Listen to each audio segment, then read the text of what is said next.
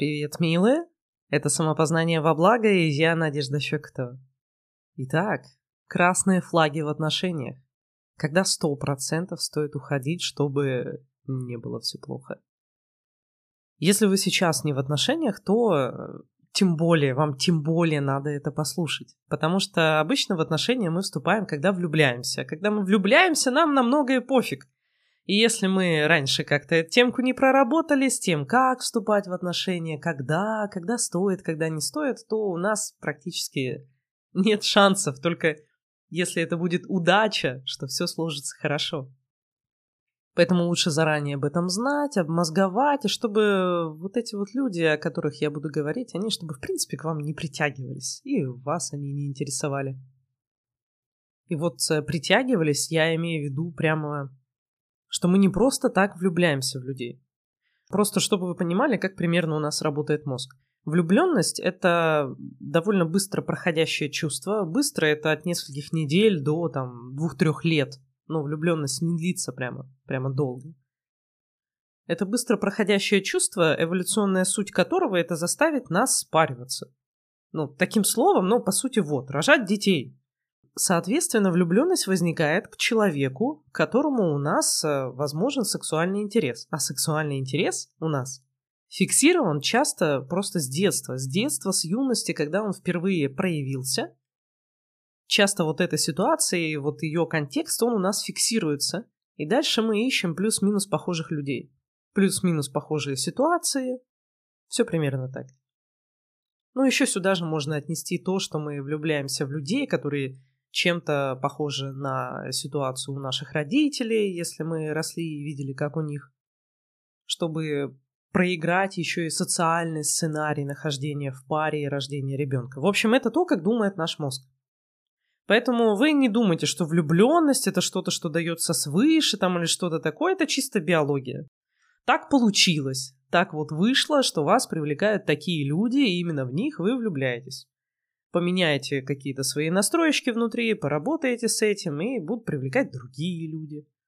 Понимаете? Просто химия, просто биология, просто чувство, которое проходит. И затем заменяется любовью, либо нет. Любовь у нас возможна уже только с людьми, с которыми у нас есть общие ценности, интересы, видение жизни. Потому что именно с ними нам интересно общаться, интересно их понимать, интересно входить как-то в их жизнь, принимать участие в их жизни. Так формируется любовь. Именно то долговременное чувство, на котором мы могут прожить отношения далее. Ну, еще, конечно, этому способствует наличие детей общих. Вообще, без детей, чтобы была долгая любовь, это прям... Это уникумы, это уникальность, это исключение из правил. Должно что-то объединять. Так вот, отношения и то, как мы в них вступаем. Есть такие прямо стопроцентные красные флажки, которые видно сразу. Вот если вы слушали мой прошлый подкаст, а лучше бы вы его послушали, про фундамент хороших отношений, я там рассказываю про личные границы и про то, как их нарушение постепенно не сводит нашу жизненность и нашу какую-то жизненную энергию и силу, силу духа куда-то вот куда-то внизу. А вот эти красные флажки, они прям сразу видны. Там не нужно ждать месяцы, чтобы знать, что это, как это. И самое первое и самое частое, что может встречаться, когда вас ставят в позицию выбора. Или даже принуждают манипулятивно что-то выбрать, что-то решать. Ну, выбрать своего партнера, так сказать. Имею в виду, например, у вас встреча с друзьями, вы договорились с ними встретиться, а ваша, так сказать, вторая половинка Хочет посмотреть с вами кино. А вы к друзьям идете, и вам высказывают, я что тебе? А друзья тебе дороже, чем я? О, это очень мощный красный флаг. Потому что это сразу и э, говорит о том, что человек, может быть, он немножко глуп, но нам всем нужны друзья.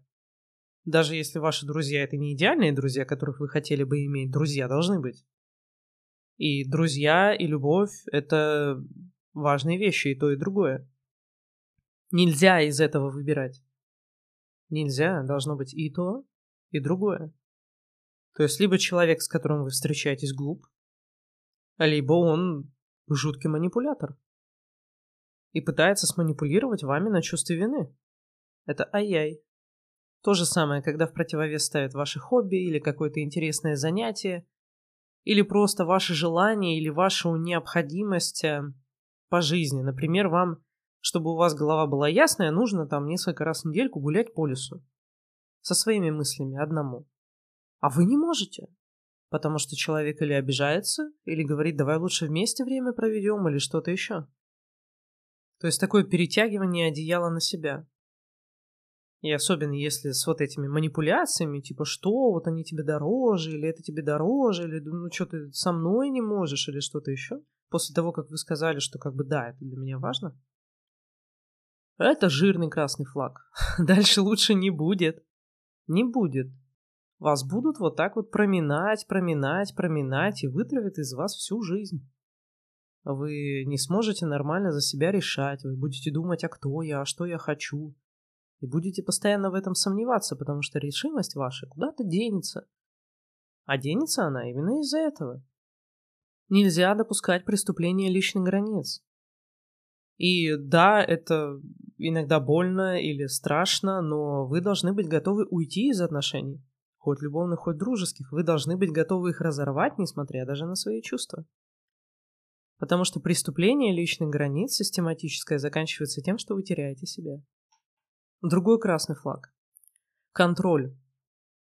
Вы только начинаете встречаться, но человек как будто начинает контролировать вашу жизнь.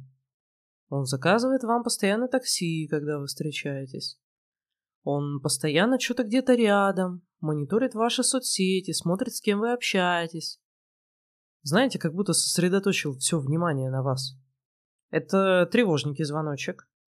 В лучшем случае, в лучшем случае, это говорит о том, что человек слаб и просто помешивается на людях. На него нельзя будет положиться по жизни. Но может быть и такой случай, что это какой-то практически псих. И он будет вас контролировать и дальше. Чем вы ближе с ним будете, тем под больше контроль он будет брать в вашу жизнь и ваш выбор. А вы из дома будете бояться шаг ступить без его разрешения. И без его ведома будете бояться что-то сделать. Не надо так. С такими тоже лучше не встречаться. Ваш выбор, конечно, но лучше не надо. И еще один красный флаг – когда весь человек из себя хороший. Он вам дарит подарки, дарит цветы, по любому там поводу, как только вы позовете, приезжает. Все для вас, все для вас, все время для вас. Это ненормально. У вас явно с ним будут проблемы. С одной стороны, это опять же может быть вот этой темой с контролем, там, с чем-то еще. С другой, это со стороны человека может быть болезненным помешательством, которое пройдет или перерастет в какую-то фрустрацию, депрессию или что-то еще.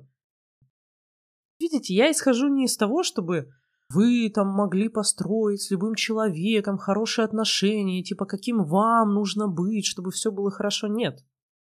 Моя забота в этом, чтобы вы себя не похерили, чтобы вы не испортили свою жизнь, разменяв ее пусть на какие-то чувства, которые все равно пройдут. Не надо так делать. Вы у себя одни, и жизнь у вас одна. А зайдя в подобные отношения, вы можете себе долгие месяцы похерить. Еще потом из депрессии вылезать лечиться. Еще один флаг, который не всегда может быть очевиден сразу, потому что сразу люди это не проявляют. Вот это, это про газлайтинг. Потому что в самом начале эти люди прям хорошие. Но когда возникают ссоры, они очень легко ссорятся. Они могут послать нахер. Что угодно могут сделать. А потом, спустя несколько дней или недельку, придут мириться, чуть ли не на коленях стоять. Все такие красивые. Все такие... Если мужчина, то с огромным букетом цветов. Если это женщина, то она там придет в красивом белье соблазнять. Все, что угодно, лишь бы вы снова были вместе. Это эмоциональные качели. И они такой хорошенький, жирненький признак газлайтинга.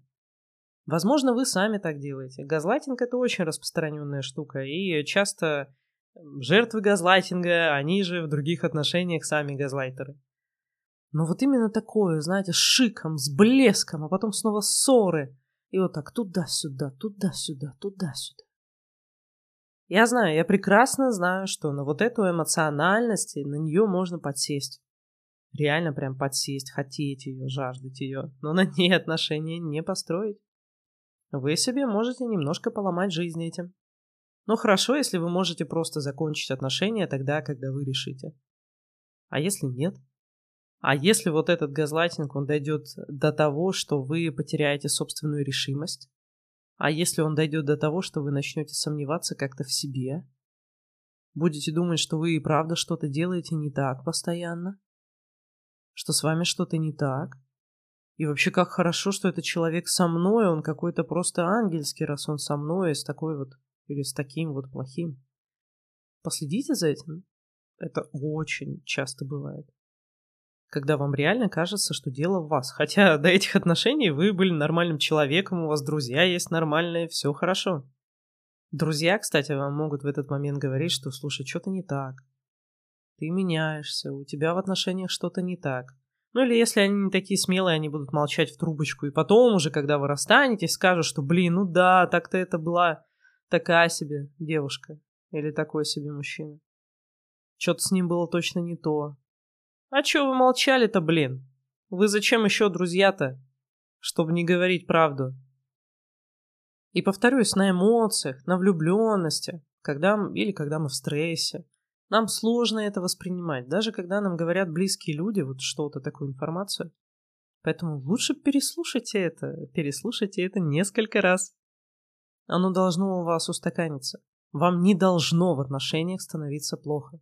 Вы не должны в отношениях терять другие социальные связи.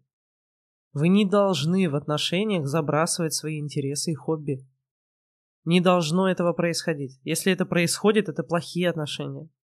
Поработайте над личными границами, это я рассказываю в подкасте в предыдущем. И если не получается даже с проработкой личных границ, когда вы прямо говорите, что вам нравится, а что нет, то вряд ли эти отношения имеют будущее. А пока вы тянете, вы же вы теряете время. Потому что в таком найти себя очень сложно. Увидеть, что вы хотите, очень сложно потому что все внимание на отношениях, а плохие отношения требуют все внимание. Вы не сможете просто расслабиться и делать, что хотите. Кто-то ходит на цыпочках, кто-то пытается уловить там, лишь бы что-то не сделать плохо или как сделать хорошо. Я думаю, у вас были хоть одни отношения подобные. Иногда бывает даже такое, что в отношениях просто запрещают общаться с другими людьми. Все, ты со мной, ты только со мной, никаких друзей. Ну, вот настолько жирный красный флаг. Тут уж прям идти точно не надо. Мы иногда можем руководствоваться, что ну как, мы уже там полгода, год, да хоть 10-20 вместе. Как можно это все оставить? Да ну так. Просто оставляете и все, потому что цена — это ваша жизнь. Что может быть ценнее вашей жизни? Да, вам будет очень херово. Но это пройдет. Пройдет несколько недель, вам станет полегче. Несколько месяцев, и вам реально станет уже вполне хорошо. Нужно пережить это. Восстановить свою нервную систему. И вы снова сможете дышать, вы снова сможете видеть этот мир. Вы снова сможете радоваться ему.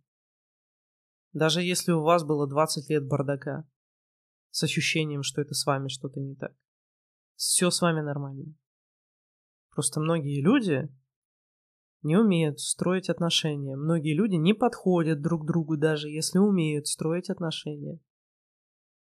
Ну и для тех, кто уже в отношениях и хочет понять, они нормальные, ненормальные, что как вообще. Можете провести дней 10 или недельку, короче, отпуск какой-нибудь врозь. Вообще врозь. И там чисто переписываться иногда и все. Потому что когда вы находитесь в другом месте, с другими людьми или одни, наедине с собой, у вас появляется возможность как бы отгородиться, очиститься от вот состояния эмоций другого человека. То же самое, собственно, будет происходить с ним. И вам будет куда легче понять себя, как оно вам на самом деле. И вы куда более осмысленно и осведомленно решите, что у вас происходит в отношениях, что вам нужно сделать, что не нужно сделать, и как дальше быть. Как вам эта тема? Напишите мне, напишите в комментариях, если вы это слушаете на YouTube. Или ведущие вместе. или в личку мне в Телеграм. Как оно вам? Нужно ли делать еще что-то на тему отношений? Что именно? Обнимаю вас крепко.